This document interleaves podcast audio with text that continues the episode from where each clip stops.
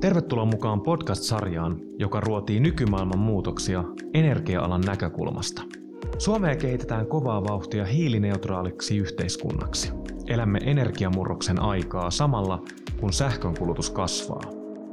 Energia-ala onkin avainasemassa hiilineutraalia huomista rakennettaessa. Myös yhteiskunta asettaa suuria muutospaineita esimerkiksi lakimuutosten kautta – mitä sitten huomisen sähköverkolta oikein odotetaan? Entä miten verkkoyhtiöt voivat taata kestävän energiansaannin kaikkialla Suomessa ja ylläpitää huoltovarmuutta ilmastonmuutoksen keskellä? Tässä Linjoja pitkin podcast-sarjassa keskustelemme muun muassa näistä ajankohtaisista kysymyksistä.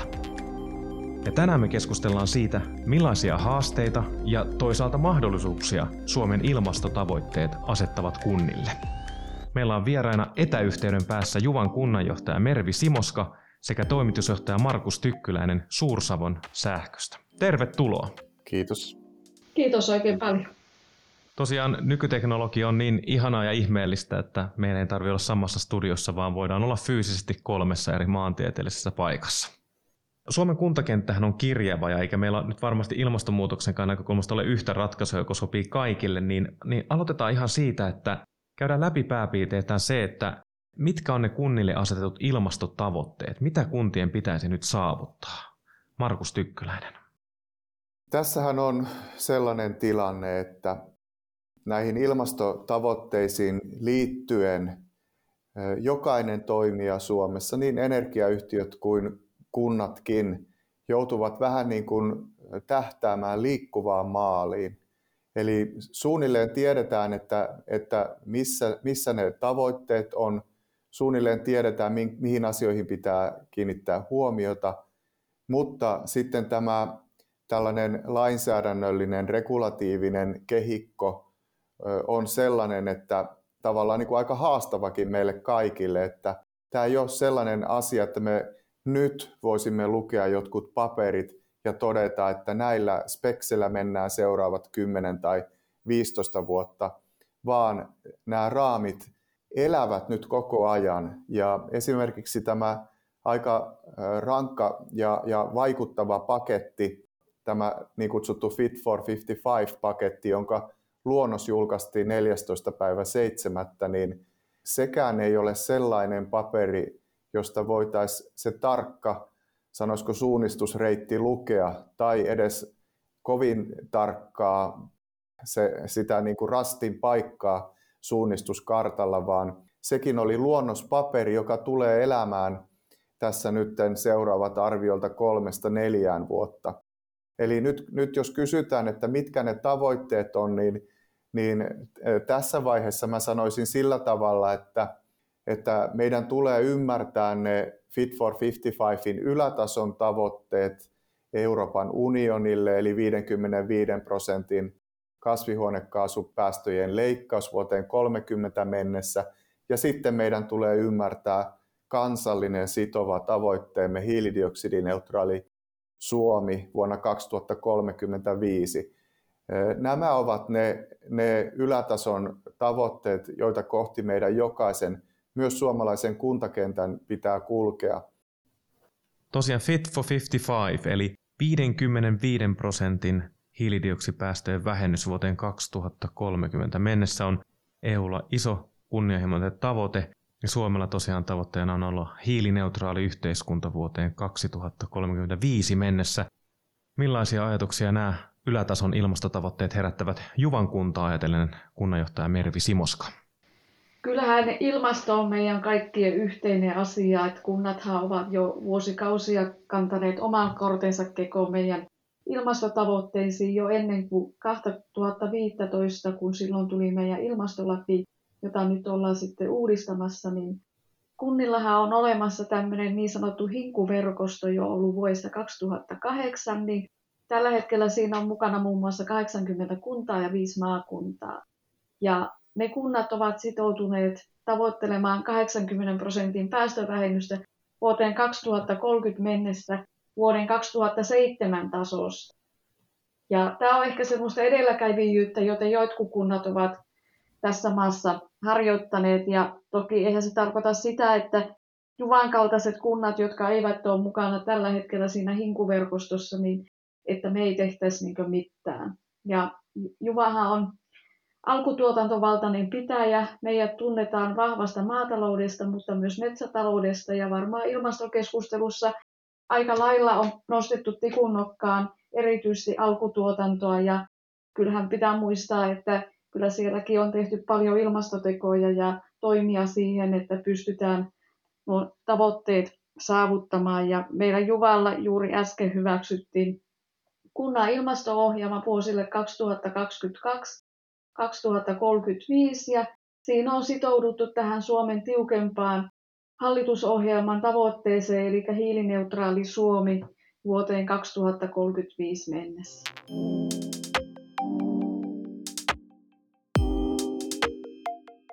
Suursavon sähköllä on useita kuntaomistajia, kuten Mikkeli ja Savonlinna, niin minkälaista keskustelua juuri nämä, kun palataan näihin ylätason tavoitteisiin, herättää siellä teillä omistajien keskuudessa? Meillä on tosiaan 18 hyvin erilaista kuntaa yhteensä viiden eri maakunnan alueella. Mutta tämä tavallaan niin kuin monimuotoisuus tässä kuntakentässä on meillä semmoinen hieno ominaispiirre.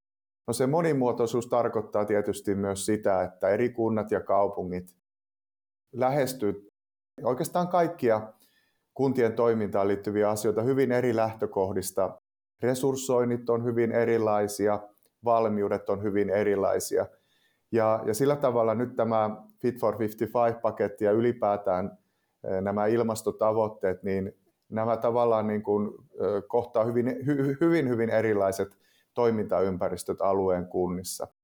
No jos joitain havaintoja viime vuosina käydyistä keskusteluista, niin, niin ensinnäkin se tavattoman myönteinen ilmapiiri, aina kun keskustellaan ympäristöystävällisistä ratkaisuista, niin, niin aina, aina kohtaan erittäin positiivisen vastaanoton. Meillä on ollut hienoja, jopa uraurtavia yhteishankkeitakin alueen kuntien kanssa, kuten esimerkiksi Suomen aurinkoisimman kunnan tittelin saaneen Puumalan kaukolämmöstä tuotetaan merkittävä osa aurinkolämmöllä ja, ja ilmalämmöllä, mikä on siis edelläkävijyyttä tässä suomalaisessa lämpötoiminnassa. Noin niin kuin esimerkkinä. Sulkavan kunta on ensimmäinen kunta, joka on tehnyt kahden megawatin aurinkosähköpuisto yhteistyö meidän kanssamme. Siinäkin on edelläkävijyyttä. Eli, eli mielenkiintoisella tavalla niin se kunnan koko ei aina ratkaisekaan sitä, että miten hyviä, hienoja ratkaisuja saadaan aikaiseksi. Ja oikeastaan kiteyttäisinkin sen asian sillä tavalla, että tässä ei ole olemassa suomalaiseen kuntakenttään yhtä konseptia, jolla nämä ilmastohaasteet ratkaistaan. Ratkaisu on siinä, että räätälöidään yhdessä kuntapäättäjien kanssa kuhunkin kuntaan sopivat ratkaisut. Ja mä uskon, että se on se tapa, jolla yhdessä päästään ratkomaan näitä, näitä kuntien haasteita, jotka ovat vielä niin kuin regulaation mielessä suurelta osin täsmentymättä. Mervi Simoska, kun katsot sitä kuntakenttää ja oot, oot tekemisissä kollegoidesi kanssa eri puolilla Suomeen, niin minkälaista viestiä sieltä on tullut, kun olette kaupungin ja kunnanjohtajien kanssa vaihtanut ajatuksia näistä ilmastotavoitteista ja niiden saavuttamisesta? No kyllähän nämä niin ympäristö ja osana sitä nämä ilmastoasiat on niin arkipäivää meille kuntajohtajille ja kaikille, jotka kuntien kanssa on tekemisissä ja erityisesti tietenkin meidän palvelutuotannolle. Jos niin kun mietitään vaikka niin Juvaa ja meitä monia kuntia ja kaupunkia täällä Etelä-Savossa, niin kuin Markuksen toimialueella tai yhtiön toimialueella kuuluu, niin niin kuin Markus totesi, niin ollaan varsin kirjava joukko. Ja esimerkiksi Juvallahan tuota, kasvihuonepäästöistä, niin sen hinkulaskennan mukaan niin energiatuotanto ja kulutus on iso osa, se on reilu kolmannes. Ja tämä oikeastaan johtuu siitä, että aikanaan silloin 70-luvulla, kun Juva on käynyt läpi niitä vahvuuksia ja voimavaroja, mitä kunnan alueella on, niin meillähän on varmaan maakunnan parhaimmat turvetuotantoalueet. Eli sillä on jo pitkät historialliset juuret, että Juvalla on lämpöä tuotettu lähi raaka-aineella, eli pyritty aina hyödyntämään sitten se, mitä on ollut saatavilla. Ja tietenkin tällä hetkellä niin on yhteistyössä yhtiön kanssa se mietinnässä, että miten aikanaan sitten korvataan muun muassa sitä meidän lämpölaitosta niin jollakin toisella tekniikalla kuin sitten tämä nykyinen turvetuotantoon ja turvekattila perustuva toiminta on. Julkisen sektorin osana niin kunnathan noin 20 miljardia tekee erilaisia hankintoja ja nyt kun mietitään vaikka Juvan kuntaa, niin aika monessa Juvan kokoisessa tai pienemmässä kunnassahan meillä ei ole esimerkiksi isojen kaupunkien tapaa vaikka omia energiayhtiöitä. Että mekin ollaan osa, niin kuin Markus totesi, niin 18 kuntaa on täällä omistamassa Suursavun sähköä. Ja kyllähän meille niin on merkittävää silloin se, että mitä sähköyhtiö tekee. Ja sitten me pyritään sitten omilla toiminnoillamme vaikuttamaan sitten niihin, mitä meillä tavallaan kunnan toimivallassa on.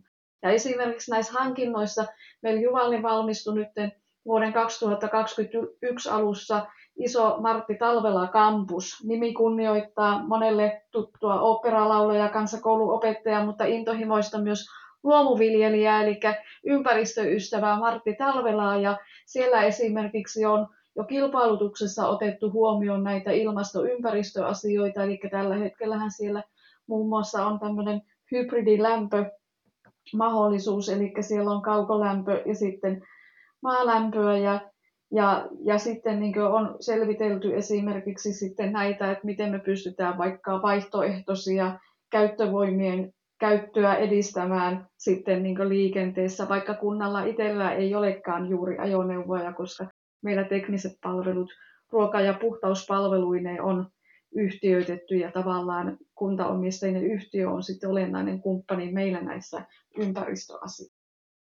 Niin Mervi mainitsit tuossa turvetuotannon, josta on paljon puhuttu juuri ilmastopäästöjen yhteydessä. Ja jos oikein muistan, niin Suomen päästöistä noin 10 prosenttia tulee turvetuotannosta. Ja se on paljon herättänyt keskustelua ja siinä on monta eri näkökulmaa. On ilmastopäästöt ja sitten toisaalla on sitten työllistäminen ja, ja ihmisten yrittäjyys ja alueen hyvinvointi. Niin Markus Tykkyläinen, kun tuossa kuuntelit Merviä, niin minkälaisia esimerkiksi Suursamon sähkö, minkälaisia ilmasto kehitteellisiä ratkaisuja te voisitte tarjota, kun tulee näitä siirtymiä sitten siihen uusiutuvaan energiaan ja, ja tämä energiamurros on käynnissä kunnassa? Käsi kädessä yhdessä kuntien kanssa tässä mennään ja Suursavon sähkökonsernin tilanne on hyvin samanlainen kuin monilla muillakin energiakonserneilla ja me emme ole tehneet vuoden 2008 jälkeen yhtään sellaista lämmön- tai sähkön tuotantoinvestointia, joka, joka käyttäisi fossiilisia polttoaineita. Kun laitosten, tuotantolaitosten elinkaari on saavuttanut sen luontaisen päätöksensä, niin aina ne uudet investoinnit ovat su- suuntautuneet sitten hiilidioksidineutraaliin energiantuotantoon. Tästä esimerkkinä se, että vuonna 2025 sähkön tuotanto portfolion jakauma tulee meillä olemaan kolmasosa tuulivoimaa, kolmasosa ydinvoimaa, kolmasosa vedellä ja puulla tuotettua sähköä. Samantyyppinen kehitys on tuolla lämpöpuolella ja, ja tässä tulee nyt esille Juvan tapauksessa juuri tämä, tämä investointien oikea ajoitus ja sen, sen ajoittamisen hankaluus. Eli Juvalla on olemassa vielä ihan niin kuin kovaa rautaa oleva lämpökeskus, johon on tehty merkittävät investoinnit noin 15 vuotta sitten. Ja eräänlaista resurssitehokkuutta on myös se, että käytetään olemassa olevat laitokset teknisen käyttöikänsä loppuun ja sitten tehdään hallitusti se uuden suuntainen energiantuotantoinvestointi. Ja nyt tämä turpeen energiakäyttö, niin se laajassa mittakaavassa tulee Suomessa häviämään lähivuosina. Ja sitten näissä pienemmissä laitoksissa, niin tämän vuosikymmenen loppuun, määrin, loppuun saakka voidaan jossain määrin käyttää tätä energiaturvetta.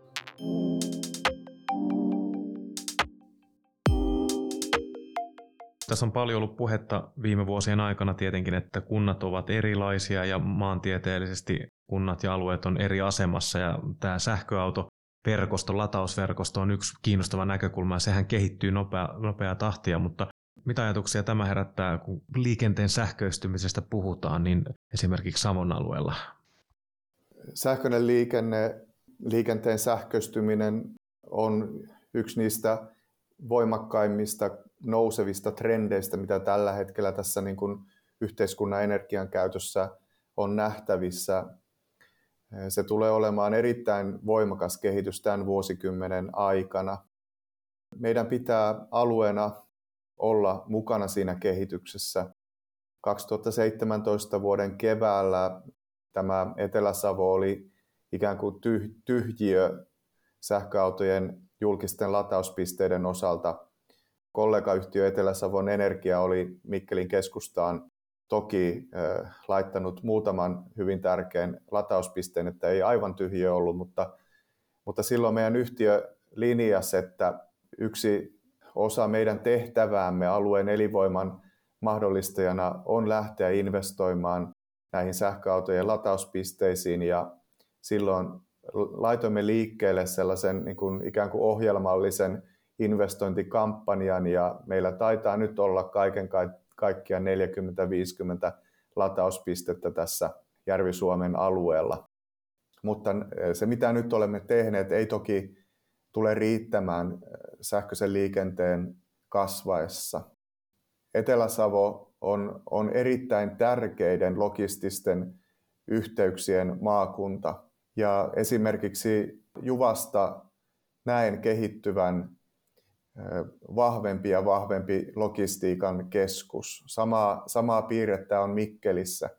Ja, ja nyt, nyt kun tämä tulkinta on, että logistiset virrat kasvavat ja, ja syntyy tämmöistä logistista keskusta, jota osaltaan tulee tukemaan lähivuosina Parikkalan rajan ylityspaikan avaaminen, niin nämä liikenteen käyttövoimakysymykset nousee sitten aivan eri tasolle vielä, vielä nykyisestäänkin.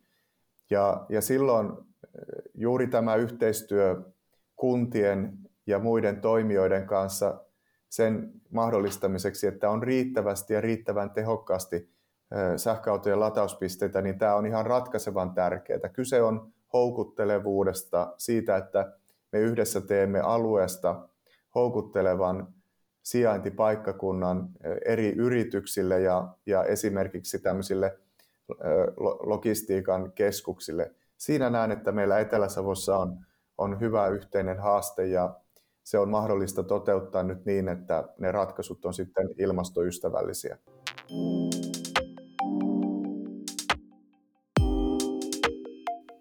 Juvan kunnanjohtaja Mervi Simoska, millaista tietotaidollista tukea kunnille on tällä hetkellä saatavilla, kun puhutaan ilmastotavoitteista ja sen systeemin kehittämisestä energiamurroksen keskellä?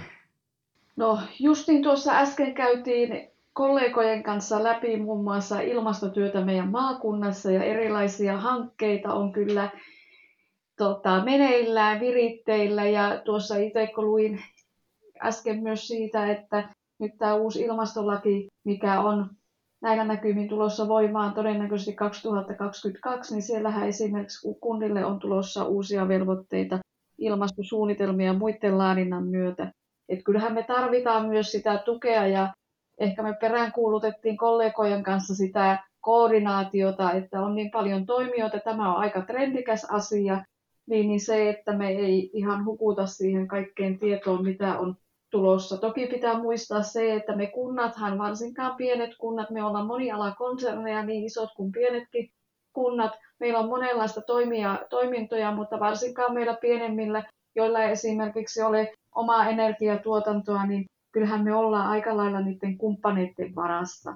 Ja meillä Juvalla esimerkiksi nyt pyritään hyödyntämään myös oppilaitosten osaamista ja meillä on käynnistynyt esimerkiksi Lappeenrannan Lahden teknillisen yliopiston kanssa diplomityö aiheesta hiilineutraalisuuden edistäminen kunnan toiminnoissa ja siinä on meidän kunta sitten keissitapauksena tälle tutkijalle. Ja oikeastaan se, että kun meidän kunnat ovat moninaisia, niin kuin Markuskin tuossa aikaisemmin jo totesi, niin jos mietitään, niin että joku ratkaisu sopii vaikka Juvalle, niin se ei välttämättä sovi vaikka Kangasniemelle tai Mäntyharjulle, vaikka ollaankin samaa maakuntaa ja samantyyppisiä kuntia. Eli meillä esimerkiksi tämä palvelutuotannon järjestämistapa on monella kunnalla erilainen, vaikka onkin samat tehtävät pääsääntöisesti kaikilla kunnilla. Että kyllä me niin tarvitaan yhteistyötä eri toimijoiden kanssa, että saataisiin se kaikki viisaus, mitä asian tiimoilta on laaja-alaisesti niin hyödynnetty. Tuonkin kiinnostavaa tuo Lutin äh, tutkijan panos, joka katsoo ihan tapauskohtaisesti Juvaa ja niin kuin sanoit, että kun kuntia ei voi niin kuin heittää yhteen hattuun ja sanoa, että tällä ratkaisulla kaikki hoituu, niin tuollainen niin kuin tie, tieteellisesti, poikkitieteellisesti tarkallistaan kuntakohtaisesti, alueellisesti eri, eri todellisuuksia, niin voi olla yksi keino edistää näitä ilmastotavoitteita ja niiden saavuttamista konkreettisesti. Mervi, sitten kun katsotaan energiayhtiöiden roolia, niin miten ne voisivat olla tehokkainten kuntien apuna ilmastotavoitteiden saavuttamisessa? No kyllä minä näen, että niin esimerkiksi meillä puheena oleva energiayhtiö Suusavon sähkö, niin maakunnallisena ja maakuntaa laajempanakin toimijana on, on yksi äärimmäisen tärkeä yhteistyökumppani. Ja niin kuin totesin, niin mehän ei kunnat olla mitään välttämättä, kaikki emme ole energialla asiantuntijoita. Ja kuitenkin niin meilläkin se energian tuotanto ja kulutus on yksi olennainen asia näissä ilmastotavoitteiden tavoitteisiin pääsemisessä. Eli se, että saadaan asiantuntijuutta ja myös sitten sitä, että siellä on näkemystä, missä energia-alalla eletään, mitkä on mahdollisuudet ja mitä niin oikeastaan myös tulevaisuuden ratkaisuja, mitä me ehkä tänä päivänä ei vielä tiedetäkään, niin on olemassa. Ja jo tässä vaiheessa niin energiayhtiöthän ja monet toimijat ovat muun muassa tukeneet sitä, että meilläkin kunnassa on luovuttu pääsääntöisesti jo kohtuu hyvin muun muassa öljylämmityksestä ja yhteiskuntakin on tätä ollut tukemassa, että tavallaan niin erilaisia toimijoita ja toimintoja tarvitaan siihen, että yhteisesti päästään niihin aika kunnianhimoisiinkin tavoitteisiin, mitä meillä Suomessa ja myös meillä Juvalla nyt on virallisestikin sitouduttu niin näihin tavoitteisiin. Suursavon sähkön toimitusjohtaja Markus Tykkyläinen, mihin kuntien tulisi nyt kiinnittää huomiota, katsotaan ilmastotavoitteita ja niiden saavuttamista? Kuntien vastuulla on hyvin paljon yhteiskunnan välttämättömiä toimintoja, joissa on kyse ihmisten hyvinvoinnista, terveydestä, koulutuksesta. Ja se on aivan ymmärrettävä asia, että sitten tällainen vaikeasti hahmotettavissa oleva ilmastonmuutoksen hillitsemisen teema, niin väistämättä niin joutuu kilpailemaan vähän sitten siitä huomiosta ja reviiristä ja resursseista myös siinä kunnallisessa päätöksenteossa. Tämän takia mä itse näkisin, että, että yhteistyö kuntien kesken jopa niin kuin maakunnallisella tasolla on yksi keino, jolla voidaan varmistaa se, että kuntien käytettävissä on riittävä resurssointi määrällisesti ja sitten osaamisprofiilin osalta. Eli kannustaisin kyllä kaikkia Suomen kuntia hakemaan kumppanuuksia naapurikunnista tai maakuntatasolla, jotta sitten se resurssointi olisi riittävää. Näkisin myös maakuntaliittojen merkityksen olevan aika iso, eli, eli maakuntaliittojen voimin mielestäni se, se olisi yksi tapa, jolla voitaisiin turvata se riittävä resurssointi näihin asioihin. Mutta jos mennään lähemmäs konkretiaa, niin vaikka ne täsmälliset lakien kirjaukset siitä, mitä kuntien pitää tarkkaan ottaen tehdä ja saavuttaa, niin ovat suurelta osin vielä hahmottumatta, niin jotain voidaan jo sanoa niistä elementeistä, joihin pitää kiinnittää huomiota. Ja tämä on vähän sama juttu kuin maratonilla, että jos tavoite on kahden ja puolen tunnin maraton juoksuaika ja ensimmäinen puoli tuntia kävellään ajatellen, että kyllä tässä aikaa vielä on. Ja sitten puolen tunnin jälkeen havaitaan, että ollaan kävelty kaksi kilometriä ja nyt pitäisi juosta kahteen tuntiin se 40 kilometriä, niin tulee kiire. Ja niin tulee kiire myös Suomen kunnilla ajatellen tätä Fit for 55 vuoden 2030 tavoitetta. Ja, ja nyt ei ole siten aikaa ikään kuin odottaa, että ne lopulliset linjaukset, päätökset, raamit, vaatimukset tulee lainvoimaisiksi, koska, koska siihen menee vielä osittain niin useita vuosia. Ja sitten jos siinä vaiheessa vasta lähdetään liikkeelle, niin tulee liian kiire, ei ehditä tekemään niitä rajuja muutoksia, mitä pitää tehdä vuoteen 2030 mennessä. Sen vuoksi kannustankin kuntia lähtemään liikkeelle jo niissä asioissa, mitkä riittävällä ta- tasolla tunnistetaan olennaiseksi ja tärkeiksi. No mit, mitä eri osa-alueita tähän, tähän liittyy? Niin ensinnä nostaisin kuntien kiinteistöomaisuuden tarkastelun. Kiinteistö, kiinteistöihin tulee varmuudella vaikuttamaan nyt uudenlaisia ohjausmekanismeja. Ja se tekee tästä hankalan, että ne on osittain päällekkäisiä. Eli kiinteistöjen energiatehokkuusvaatimukset tulevat kiristymään, se on nyt varma. Toinen asia on se, että tavalla tai toisella kiinteistö, kiinteistöjen lämmitys tullaan kytkemään päästökauppajärjestelmän osaksi. Kunta, joka omistaa kiinteistöjä, joutuu panostamaan huomattavan paljon sen kiinteistömassan energiatehokkuuteen ja energiajärjestelmiin. Toinen elementti on näiden hiilidioksidivapaiden käyttövoimaratkaisujen tuominen kuntalaisten käytettäväksi. Ja tällä tarkoitan siis liikenteen vaihtoehtoisia käyttövoimia, kuten sähköinen liikenne, sähköautojen latauspisteet, biokaasun tankkausasemat ja sitten on tulossa vielä uusia, uusiakin vaihtoehtoja ja, ja tämän vuosikymmenen loppuun mennessä uusiutuva vety tulee olemaan yksi ratkaisu ainakin raskaan liikenteen puolella.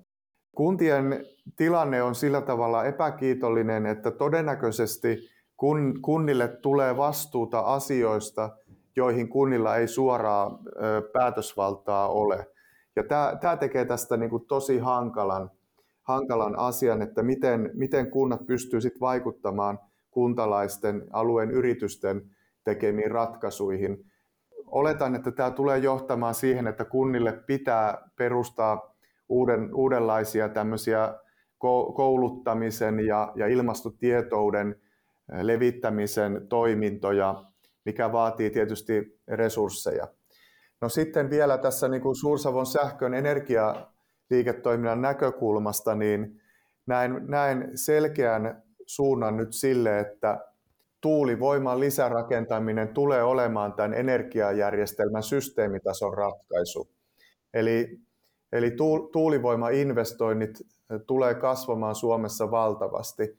Ja tämä on semmoinen sensitiivinen asia siinä mielessä, että tuulivoima aiheuttaa sitten myös negatiivisuutta monasti sitten niin kuin alueen asukkaiden keskuudessa, mutta nämä paineet ilmastonmuutoksen hillitsemiseksi on niin kovat, että, että vääjäämättä tuulivoima pusketaan yhä uusille ja uusille alueille.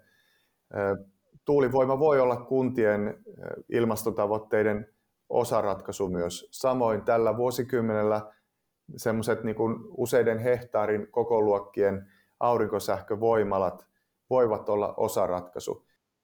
Hyvä, siinä tuli erittäin hyviä ja konkreettisia neuvoja kuntapäättäjille, kunnille. Juvan kunnan johtaja Mervi Simoska. Mitäs Markus Tykkyläisen lista, minkälaisia ajatuksia herätti? Olisiko tässä niitä kehityssuuntia sinne teidän alueelle ajatellen ilmastotavoitteiden saavuttamista?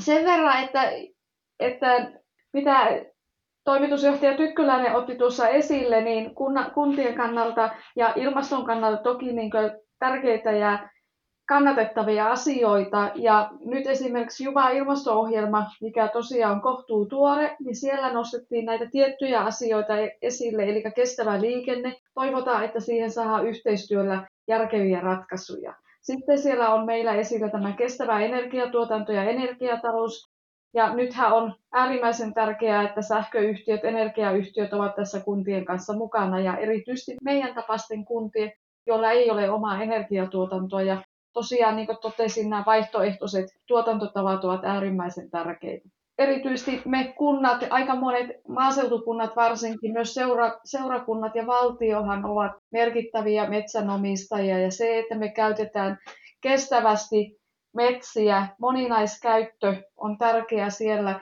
niin saahan sillä myös sitten näitä hiilinieluja luotua. Eli saahan sieltä sitten niin tuota järkevällä metsänhoidolla sitten tätäkin edistettyä. Ja meillä Juvallahan muun muassa metsähoitosuunnitelman on tehnyt metsänhoitoyhdistys kymmeneksi vuodeksi ja siinä toki sitten päivitetään aina tarvittaessa sitä ja katsotaan, että miten siellä esimerkiksi kasvu ja hakkuu ovat sitten käsi kädessä kulkevat.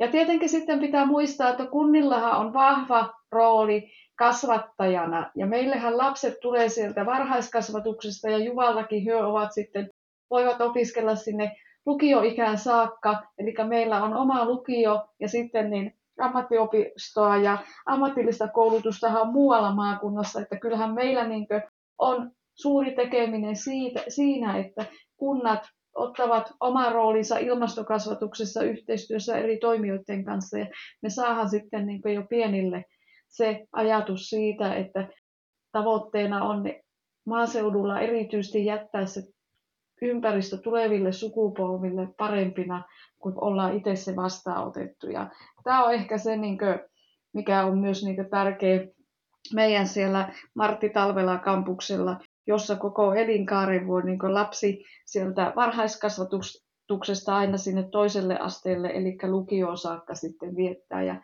kyllä meillä siinä on paljon työtä.